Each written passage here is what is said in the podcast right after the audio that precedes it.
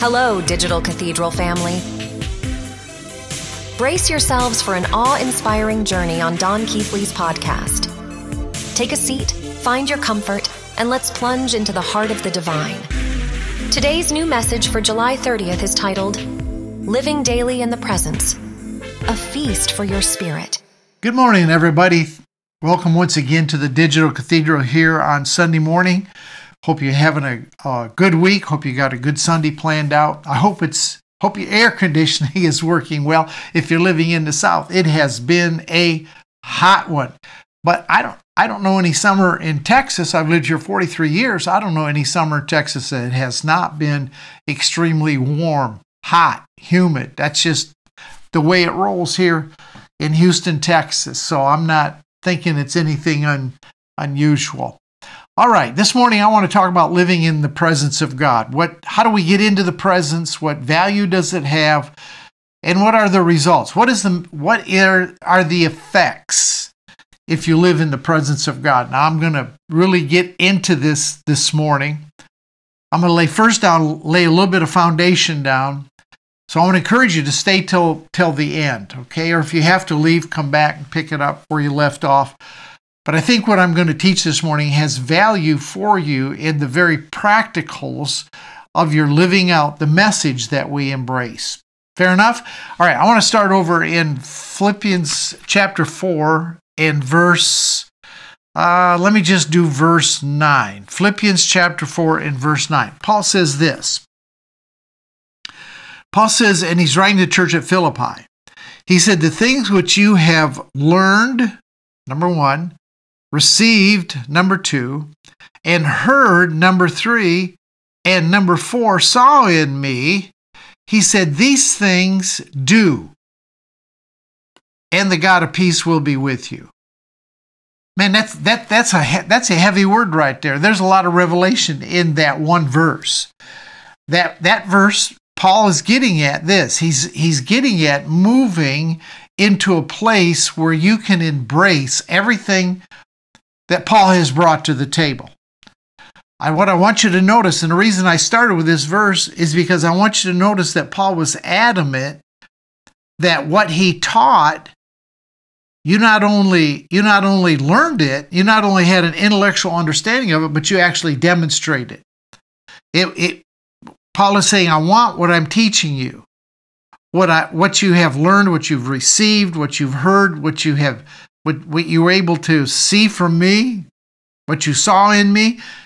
He said, I want you to do those things. So Paul's driving home a powerful truth here.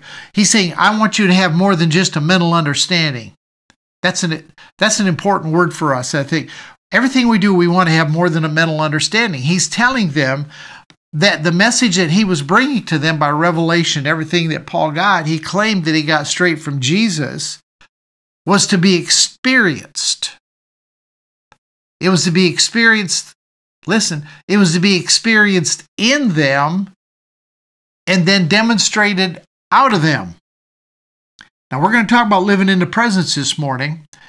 And right off the bat, I want to tell you that you cannot demonstrate, you cannot experience something until you have the revelation of it. And once you receive the revelation, it's got to go past your mind, past your intellect, past simple understanding. And I fear sometimes that we're caught up in that mode, that we just want to grab more teaching, more understanding, more revelation to just feed us. I'll bring us back to what Paul said.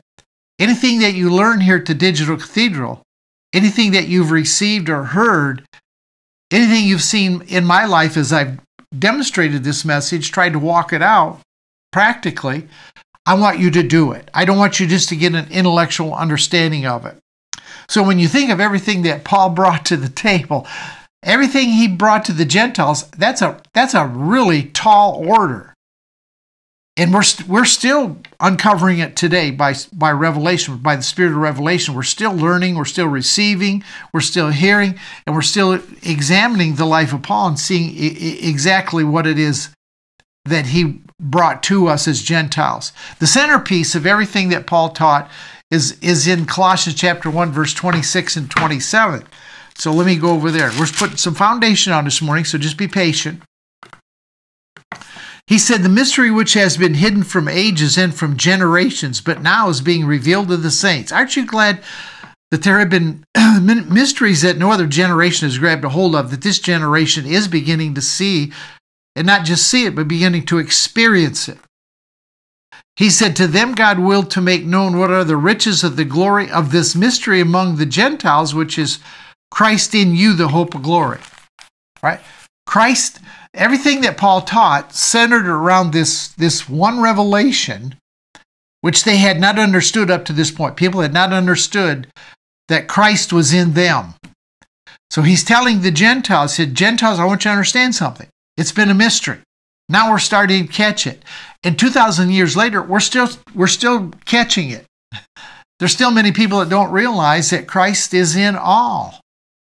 But he said, I'm coming to you Gentiles, and everything that I'm telling you, every revelation, every teaching that I'm going to bring to you comes out of this central truth that Christ is in us. The Spirit of Truth in 2023, or whatever year you're looking at this down the road, the Spirit of Truth is on assignment to bring what we see into what we're living. Because until it comes in, until the Christ in you is lived out practically, it really doesn't have a lot of value. I think you can grasp that. I think you can see that. See, our part is to see it before it takes place. That's what revelation is. Revelation is seeing it before it actually comes about. The Father demonstrated that. Paul said in Romans 4, he said that the God that we serve is the one who brings life to the dead and calls things that be not as though they are. See, for you to be able to call something that is not as though it is, you have to have revelation that it exists in a realm of possibility that you can bring in to that visible realm. We're learning more and more and more and more to live by the Spirit. The Spirit of Truth is going to lead us into the unlimited field of possibilities if we'll open ourselves to see. And the basis, the ability, the power that enables us to see is the Christ that is within us. Seeing the kingdom in which it can happen. Jesus said in Mark chapter 9, verse 23, this is an old word of faith verse that probably most all of you that were in word of faith for any length of time, you heard this verse taught a lot, but it uncovers the realm of bringing the impossible into the possible because of the Christ that is within you, right? Mark chapter 9, verse 23. I guess I need one more page back. Mark chapter 9 and verse 23. Jesus said, if you can believe, all things are possible to him that believes. Now let me just tie this together a little bit, right here at the very beginning. Believing is not something you muster up. It's not something you try to psych yourself into. It's not where you grit your teeth and clench your fists and said, I believe, I believe, I believe. Believing, the best definition that I have, and this is what I understand believing to be, it's an effortless response to revelation. You cannot, it's difficult. I'll go beyond that. It's impossible to believe what you don't see. So what you and I are being led by the Spirit to do is to see what is not visible yet. It's to see in a level of consciousness that something has not yet appeared.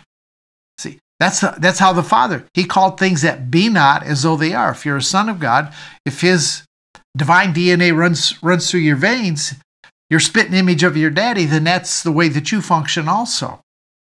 Now we're just hang on. We're starting to get, we're starting to move down into this. See, when you come to the Digital Cathedral, you come to the secret place, my motivation is never just to give you intellectual information. I did that for years. I gave people understanding intellectual revelation. It doesn't change your life. What I want to take place is to walk with you through the open door into a transcendent experience. So let me say a little more Christianese. I want to walk with you into a God experience. into a Christ experience.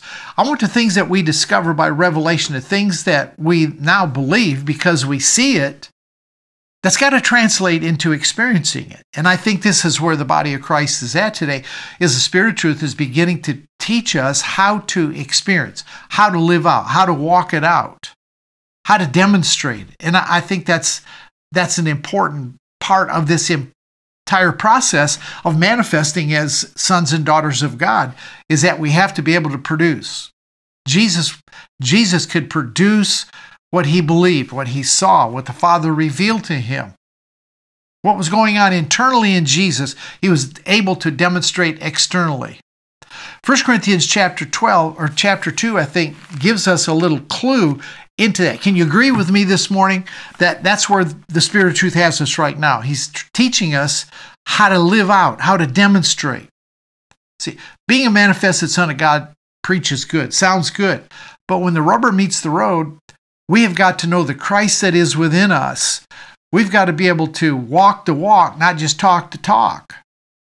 Here's how the process goes. And I think this kind of summarizes maybe a little bit where a lot of us are. 2 Corinthians chapter 2, verse 12. It says, now we have received not the spirit of the world. The spirit of the world is the world wherein they live by five physical senses. What they see, what they hear, what they touch, what they smell, what they taste, how things appear, right?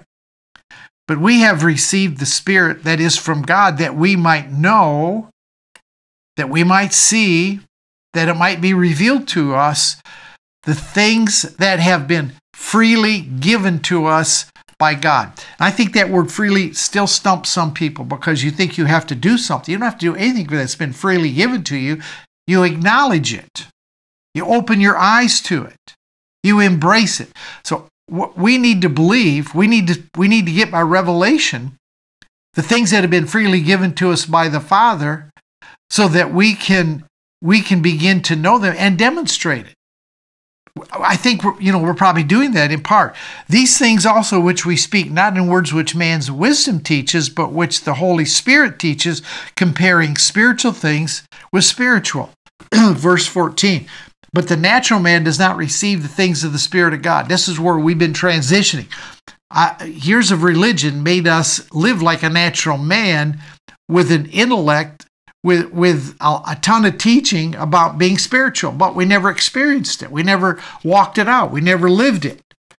The natural man does not receive the things of the Spirit of God, for their foolishness to him, nor can he know them, because they are spiritually discerned. But he who is spiritual judges all things, yet he himself is judged by no one. For who has known the mind of the Lord, he may instruct him, but we have the mind of Christ. The mind of Christ is a mind that, as we learn to loose it, learn to live out of that source, the Christ that is within. The Christ that is within gives us the mind of Christ. The thoughts come from within. They don't come from your mind. The Christ within demonstrates. The mind of Christ that is within begins to guide and dominate our thinking, so that the thoughts that you think, your thoughts and the thoughts of the mind of Christ are so interjoined that you don't know if it's your thought or his thought. In fact, you're not thinking anymore. You have a mind that is renewed to the things of Christ. So anytime I come and I teach along this line, embracing your divinity, walking out your DNA as a partaker of the divine nature, I'm not coming just to give a series of teachings that downloads into your intellect. I want to give you a download. I want it to be into your spirit. I want what we're learning to lead us into not just embracing our divine nature, embracing the fact that we are in a God class of being. I think I want to do it in a way that we demonstrate it. And this comes little by little, inch by inch. I want an experience. I want a leading. I want a drawing. I want a pulling of us into a consciousness and a perception that for us will create an entirely new reality, one that is spirit and not natural, right? And that's the thing that will set this generation free. That's the thing that will change the lives of people. I've known for a long time that just what we know or how much we know doesn't change us, doesn't make us agents of change. Just intellectual understanding, being able to regurgitate the teachings that we have assimilated or that we've taken into our minds. Truth experienced and truth that is practiced creates new automatic responses that makes your true nature of divinity a lifestyle. It's putting what we know into practice, all right? Now, I want, this has got to be an easy process. It's not something we sweat. It's not something we earn, not something we have to strive to. Truth is important. Truth is important. I never undersell the importance of truth. Truth that is not known. If you don't know truth, it's really difficult to acquire the spirit or the consciousness that leads us into experience. So we may gain knowledge, but we're learning to move it down from our head into our spirit. In fact, we're learning to just bypass the head. We're learning that when we hear truth, that it resonates inside and we just automatically assimilate it into our life. Are you with me? So the purpose of revelation knowledge is to experience what is revealed. Revelation knowledge enables you to believe. And Jesus said, all things are possible to him that believes. Let me rephrase that. All things are possible to him who sees by revelation. We used to try to produce and say, I believe, I believe, I believe. Most time it was hope. I'm believing God that I will be healed. No, that's hope. That's futuristic. See, when you get the revelation that you're healed now, that the healer lives within you, then you can begin to demonstrate it. There are doorways into this revelation. I understand that. I think teaching is one, reading is one, certainly study are steps to revelation and opening up this brand new vista of experience, which creates a brand new world. All right. And when experience takes place, living in it daily, when experience takes place and you begin to automatically respond to the revelation you have from within, living it out daily without effort is grasped quickly. You are living out revelation truth today that you're not even realizing. You look back at your life 3 years ago, 5 years ago, 10 years ago, from the time you came into this message of grace and truth and freedom and unconditional love, all the things we teach, all the things we talk about, your life has transitioned a lot. Some of you may recognize it a lot more than other people. When I look back at my life, the way I respond, the way I live, my expectations, my level of understanding is completely different. And it's not come because I have stored a bunch of stuff in the computer. It's come because I'm learning to demonstrate what I have within. All right, now this is important. We're going to make a little shift here. I'm going to start taking you down to another level. Are you with me so far? You understand what I'm saying up to this point? That we need to start demonstrating. We need to start living out the Christ that is within us. And we do that, 1 Corinthians chapter 2, as we move out of natural into spirit, as we begin to live from this mind of Christ that is in here, not up here, the thoughts that evolve from down here, that when you're in the store, smile at that person, Spirit God says, that person really needs a word of encouragement. You're at the gym. Somebody's over there. You know, everybody at the gym's kind of in their own world, doing triceps or bench presses or whatever they're doing. But you learn just to be a smiler and a greeter. I have a lot of friends at the gym. I'm going to, the guy that owns my gym built a new one not far from my house. So I'm going to a new one, which means new people there. I'm becoming friends with those people, and they're drawn to me. Not because I say I'm a preacher. I do the Digital Cathedral on Sunday morning, Secret Place Wednesday night. I was pastor 50 years. No, it's just because of what the life that is within me. It's like this automatic thing. All right, let me make a little transition. Since God is the originator of all things are possible, right? Put that in quote. Mark 9:23. Since God is the originator of all things are possible, And since his DNA runs through us, it's imperative that we see him properly. If you don't see him properly, you cannot see yourself properly. If you don't see the Father properly, you're never going to get the depth of revelation, the uncovering of who you've always been but didn't know, what you've always possessed but had no idea. For years and years, especially in Word of Faith, I used to hear so many, this was like a catchphrase. We got to know who we are in Christ. But nobody ever defined it. It was just like this thing that was constantly thrown out. We need to know who we are in Christ, but nobody ever told us who we were in Christ.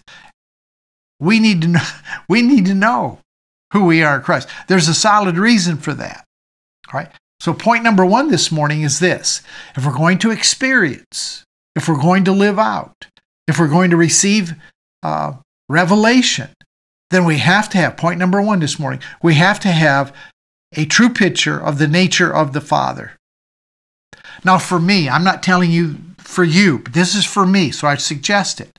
For me to get a true picture of the Father, I had to drop every picture that was drawn of the Father from the law and the prophets. I just set the image of the Father in the Old Covenant on the back burner, and I just studied Jesus. Because Jesus is the one that came to show us the Father.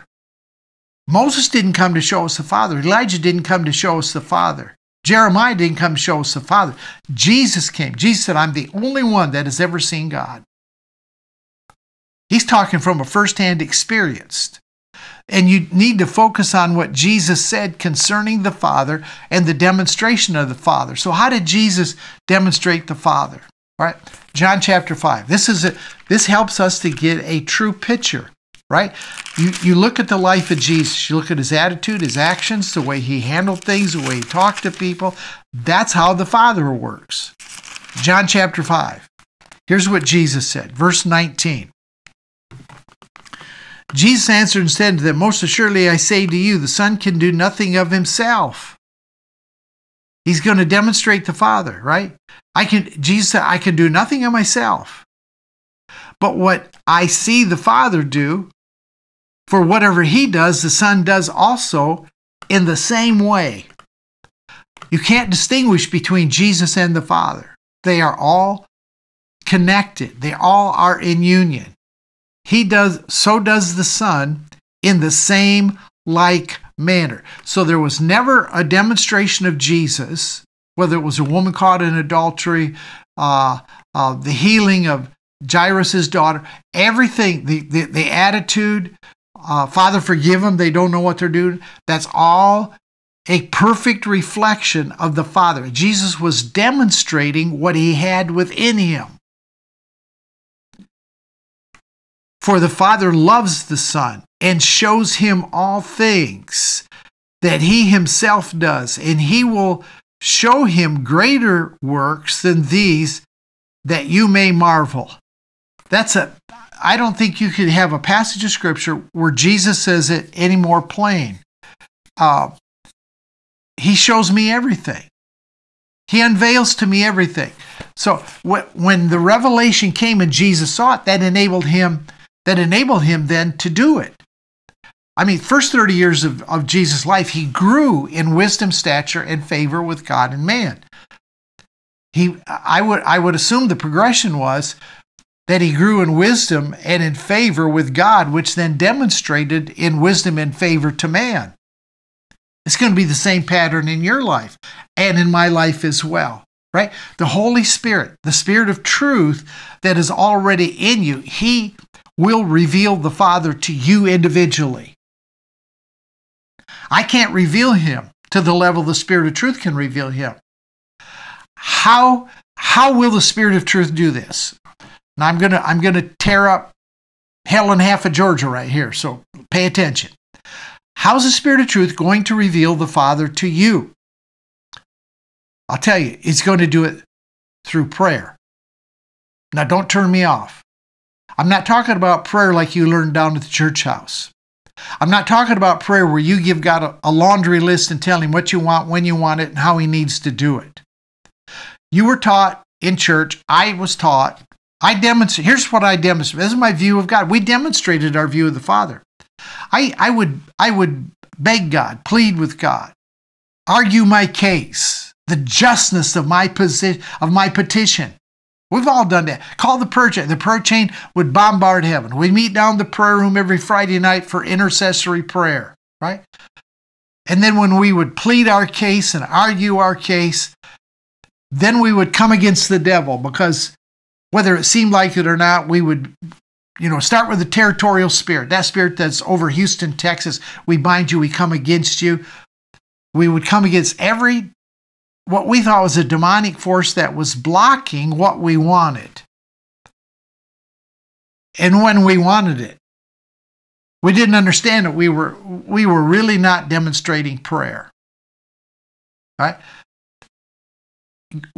We meet God kind of like a genie in a bottle, a genie in a lamp. You rub that lamp just the right way. You make the petition just the right way. You ask God the right way, enough dedication, commitment, prayer, fasting. I gave enough offerings. You rub that lamp the right way, and the genie comes out and says, what did you want? I'll grant you 3 requests, right? Then point number 2 this morning, the nature of prayer is not speaking. My entire concept of prayers has reversed. I've repented, changed directions. Point number 2, nature of prayer is not speaking, it's listening. It's not making noise. It's not travail. It's stillness. The nature of prayer is not activity, it's rest. Entirely revolutionary idea of prayer. If you'll change your prayer attitude, if you quit telling God what you want, when you want it, and how it is to come, you're going to find out that things begin to change, all right?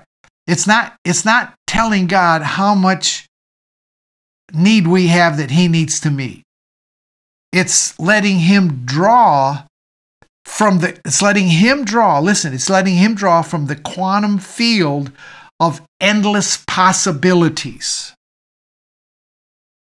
All things are possible with God, not with you. Isn't that what it says? All things are possible to him that believes. The only thing you can believe is what's been revealed. And the only thing you can reveal that is revealed is as the Father discloses himself to you. And you see how big and how good he is.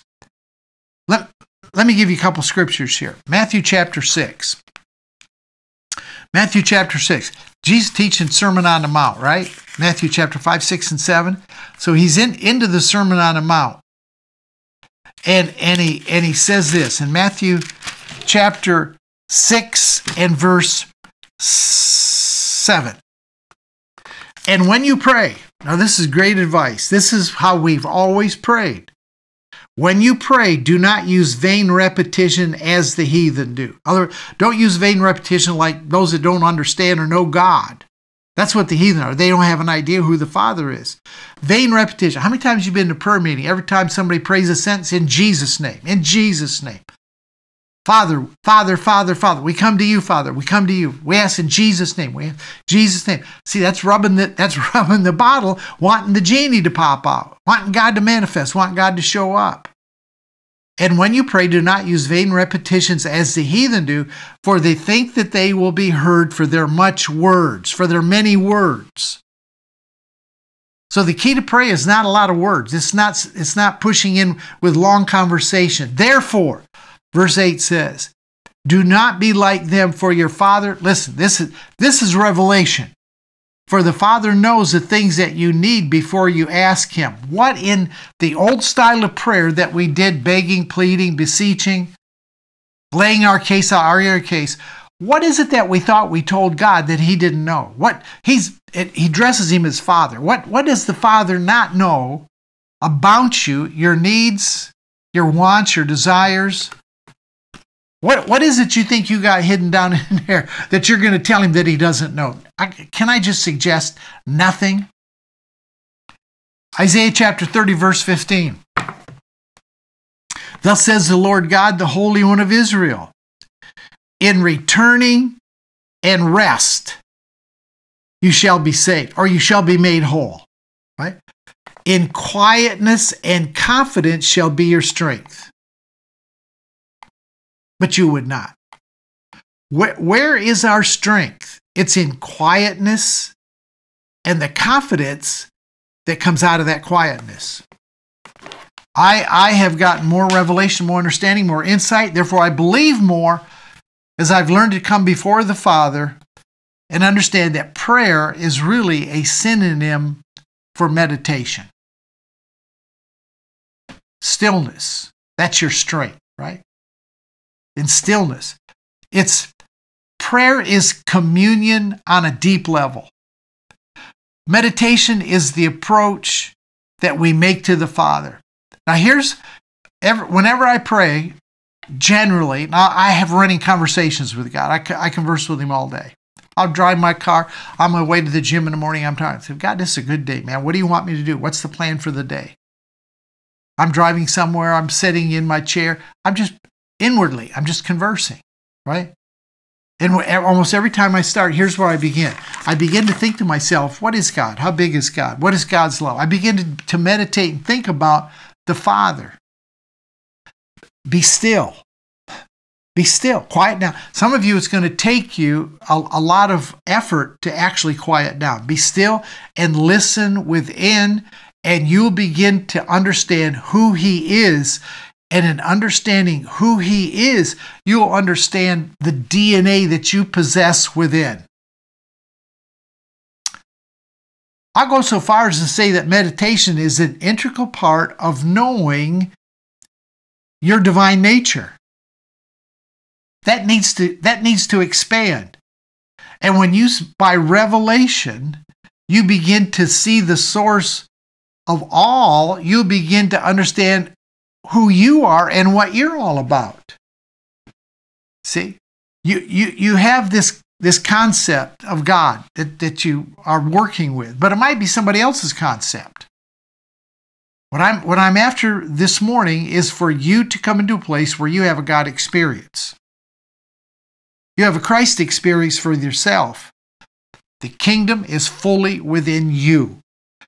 The accurate perception and understanding has got to come from within you for you to seriously see it.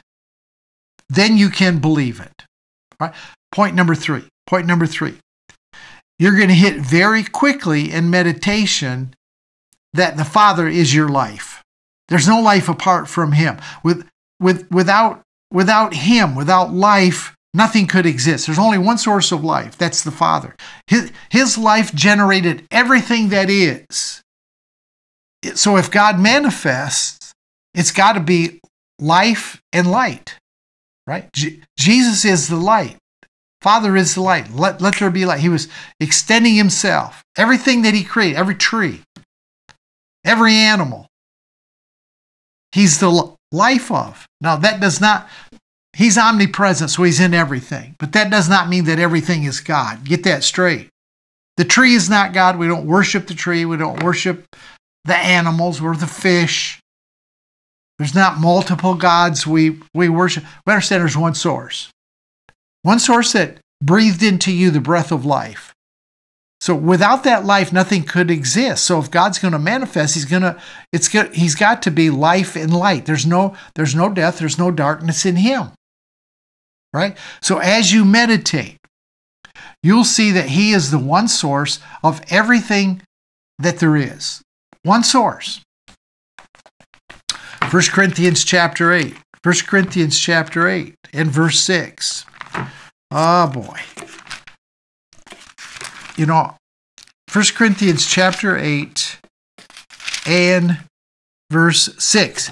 Yet for us, Paul said, there is one God. And remember, Paul said, whatever I teach, whatever I demonstrate, whatever you see in me, I want you to do. So the writings of Paul lays out what he has received by revelation and what he's demonstrating. For us, there's one God, the Father, of whom are all things. And we for Him, and one Lord, Jesus Christ, through whom are all things, and through whom we live. There's no mention of anything other than one source, and that one source being life. So life and light fills you, and as you meditate, as you ponder, the revelation of what that really consists of is going to expand. It's going to grow exponentially. Paul got it. Paul said, I live, yet not I. It's the Christ that lives in me. I live that life. See, that source as me does everything. I can of my own self do nothing. Isn't that what Jesus said? It goes before me to make the crooked places straight. It goes before me to make the high, to make the low places high. It goes before me to make all the weak places strong. I read to you from Isaiah. I'm going to bust a record here. I'm going to read two verses from the Old Testament this morning. Isaiah chapter 40. Isaiah chapter 40. Here's a tremendous secret right here. The prophet got it, and Jesus saw the same thing and lived it out. Isaiah chapter 40, verse 28. Have you not known? Have you not heard? The everlasting God, the Lord, the creator of the ends of the earth, everything, neither faints nor is weary.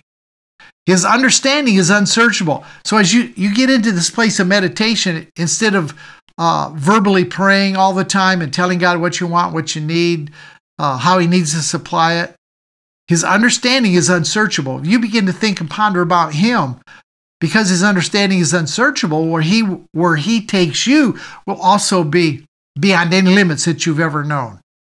He gives power to the weak, and to those that have no might, he increases strength. Even the youth shall faint and be weary. Those that work in their flesh, those that can do it. And the young men shall utterly fall. But those who wait on the Lord, see, this is what meditation is. Those that wait on the Lord shall renew their strength. They'll mount up with wings like eagles. They'll run and not be weary. They will walk and not faint. So your supply of all things, of life and strength, comes from that time of meditation. Now listen to me. What lives in me, as me, is the guidance. It is the guidance. It is the wisdom. It is the strength for every task that I encounter. I want to remind you again, Jesus said, of my own self, I can do nothing. The Father in me, he does the works. That presence is my healing. Okay, now you need to listen real close for the next 5 minutes. What lives in me is my guidance. The mind of Christ, the presence of God, my divine nature is my guidance, is my wisdom, is my strength. Every task I face is him as me facing the task. That presence is my healing, my prosperity, the light of my path. See, we were all taught that if we could just obtain healing, if we could just obtain the finances that we need, if we could just obtain the freedom, those things are not the manifestation of answered prayer. Keep listening. Those things are not the manifestation of answered prayer. They are the effects, they are the results, the fruit of manifestation. The real manifestation is an awareness of the Father's presence that I live in through my meditation, through my prayer time. Out of that presence, out of the awareness of that presence, comes the effects. I hope you're following. You need to probably listen to this 2-3 times. What you achieve as health or employment or supply or a home or companionship, right? Those are the things that are added to you. Remember what Jesus said?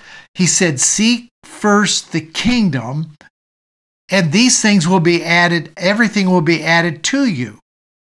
We don't seek the things as manifestations of what we want added to us. When the kingdom manifests, when we focus on the kingdom, we meditate on the kingdom. You can't separate the king from his kingdom. The kingdom is the domain of the king. And when the king has dominion and domain within you of your life, and that's where your focus is, and that manifests, then the effects or the added to are going to be the healing, the prosperity, the revelation, whatever it is that you need. We can manifest nothing. I can create nothing of myself. All the effects, all the added to me are already in the realm of the invisible and have been created by the Father in the first 6 days of creation. As I become aware of His presence within me, as me, can't separate, we're in union, no separation, then the effects of being in that presence, a conscious awareness of Him within me, living in that presence, then the effects begin to manifest. See, when that clicks in you through meditation, all the things come to us. All right, let me read another verse. This was a little mini revelation this week. I never thought about this. Matthew chapter 7, verse 7. Jesus said, "Ask, and it shall be given to you. Seek, and you'll find. Knock, and it shall be opened to you. Everyone that asks receives, and he who seeks finds, and to him who knocks it shall be opened." Now, in the day, I'd go to the prayer room. I would ask, I'd seek, I'd knock, I'd persist. Now, it dawned on me this week that this is an internal happening. This is not something I do outwardly. This is spirit meeting spirit. You know what I ask Him? I ask Him what He possesses to manifest. I soak in His presence. The asking, the seeking, the knocking is not an outward demonstration. It's an inward awareness, right? It's an inward awareness. Now, let me tie that up for you. That's what Jesus said. Here's how Paul said it. Romans chapter 8, one of the best post-resurrection scriptures there is. 8th chapter of Romans. I'm putting a lot of stuff out there. This is meat, man. This is not for the novice. Romans chapter 8, verse 26. "Likewise, the Spirit also helps our weakness. For we do not know what we should pray for as we ought.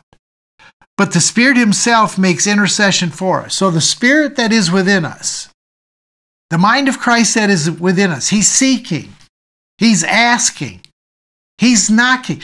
It's not me anymore. I am joined to that Spirit as one. And the Spirit in me, He doeth the works. The Father in me, He brings the manifestation and the effects of the manifestation of what the Spirit is praying. Because I don't know how to pray. If you don't know how to pray, you might as well meditate on His goodness and His love to you, on His mercy, on His inclusion, and let the Spirit do His thing. He makes intercession for us with groanings which cannot be uttered. He's seeking, He's knocking. He who searches the hearts knows what is the mind of the Spirit is, because He makes intercession. He's the one that is praying for the saints according to the will of God. Only the Spirit knows what the will of God is. Asking, seeking, knocking that Jesus told us, Paul brings the revelation of it. If you see it, then you can believe it. You can believe that when you think on the goodness of God, the Spirit is doing a work. You think on the love of God. Just let that awareness fill you. Let that presence fill your consciousness. And as you do, the Spirit is working within you. The Spirit is doing His thing, right? Remember, Jesus said, "Of my own self I can do nothing." If Jesus said, "Of my own self I can do nothing," then what makes me think that I can harass the Father into doing what I think should be done? The Father that dwells within me, He doeth the stuff. He doeth the works. You know what Jesus did? Here's all Jesus did. Jesus just carried the presence of the Father every place He went. And the Father healed the multitudes. The Father put the gold coin in the fish so that Jesus could send the man down to pull it out. All right, let me read one more verse. I'm breaking record this morning. One more verse from the Old Testament. and I just want you to see this to make a point. Deuteronomy chapter 6 and verse 10. I'm going to read verses 10, 11, and 12.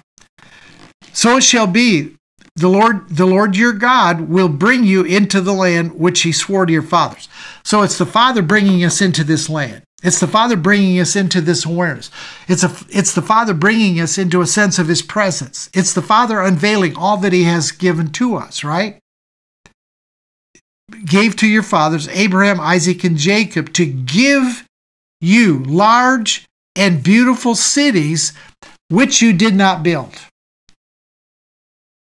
So there's big things that God has for us that we don't put together.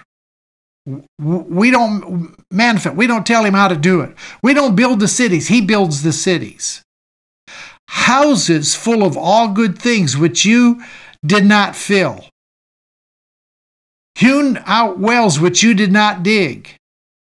Vineyards and olive trees which you did not plant. When you have eaten and are full. Right, now verse 12. Right, verse 12. That's verse 10 and 11 is everything that God is working, everything that God is prepared. Now here's the key. Here's the tapping in. Then beware lest you forget the Lord who brought you out of the land of Egypt from the house of bondage. All right, now that we're free, we're out of Egypt. All these times we've been getting Egypt out of us, right? So that we can see and understand clearly. He's prepared so much for us. Lands, houses, vineyards, wells you didn't dig, vineyards you didn't plant, houses you didn't construct, full of good things. All right, you got all that? The Father in me, he doeth the works. So our only goal is to have a God experience. And he said in verse 1, don't forget, remember. Remember, remember. The way that you remember is to sit down and think. Meditate. Just clear your mind and let it go where it goes. See, right? When you pray and meditate is how you get the God experience. It's what is having a God experience? I've heard people say, what is a God encounter? A God encounter is nothing but a conscious awareness of the presence of the Father. When you have a conscious awareness of the presence of the Father that surrounds you and fills you, he's going to bring revelation with that. When he comes, man, his ways are past understanding. That spirit seed that comes from that revelation, when you, all of a sudden you believe it, you see it, you can believe it. When that falls into good soil, falls into your heart. Jesus said, if you understand this parable, you understand all parables. The seed that comes into your heart, you're going to grow. See, our work with people, and this is kind of where God's taken me. Now, I got it settled for me. I want to be able to help other people come to this level of a God consciousness, that they can embrace their divinity, that they will know their divine nature. My mission is to help people prepare their hearts to get their consciousness open to his presence, to show the way to a God encounter, having a full awareness of his presence, and to be still, and to think on all that he is. God has wired all of us. He's wired all of us to have this continual God encounter.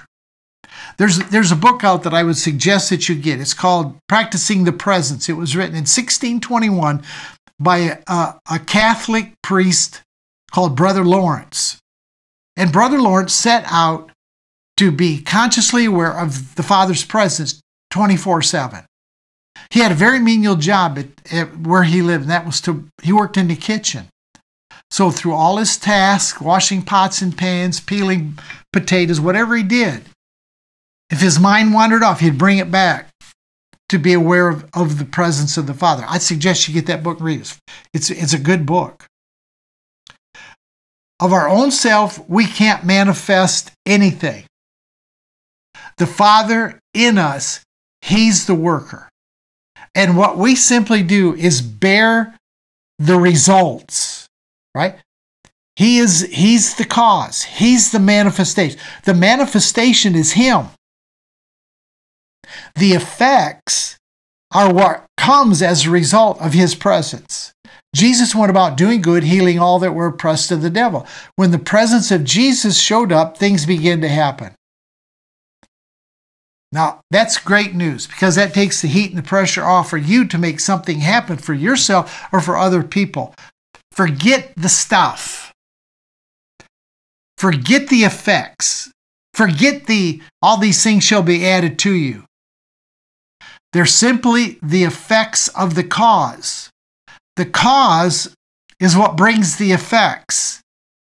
In his presence, in his awareness, that's the manifestation. That's the cause. All we need to do is to know his presence, seek his presence. He is the one that never leaves us, never forsakes us. You always can draw on his presence. It never leaves you. You're never void of it. The one who is omnipresent fills all things with himself, including you. That's what goes before you, that presence, to prepare your way and bring about all things to you. Right? The counsel of Jesus, seek first the kingdom. When the kingdom manifests, the presence manifests, the domain of the king rules, the things, the effects are automatically added to you. All right? That's a good teaching. That's meat right there. That's not milk. All right, let this settle down in. Next week we'll continue on, but I just felt prompted this week to talk to you about getting into the presence and what that means, especially for any of you that are still striving, putting pressure on yourself to make things happen. Rest, trust, and believe what he has revealed and shown to you. Amen? All right, God bless. We'll see you next Sunday morning at the Digital Cathedral. Have a good week. And understand that wherever you go, the presence of God goes with you, and it flows from you, and it touches other people. God bless. Thanks for lending us your ears. Just a quick reminder, our Digital Cathedral on YouTube gives subscribers the privilege of a front row seat every week. It's a place where our collective excitement amplifies. If you're ready to give, go to donkeathley.com and click on Donate. Your continuous support propels our growth, and for that, we're immensely grateful. Don't forget to hit that follow button and spread the love by sharing this life-giving message with your friends. Have a week filled with blessings and divine encounters. Until next time, stay in grace.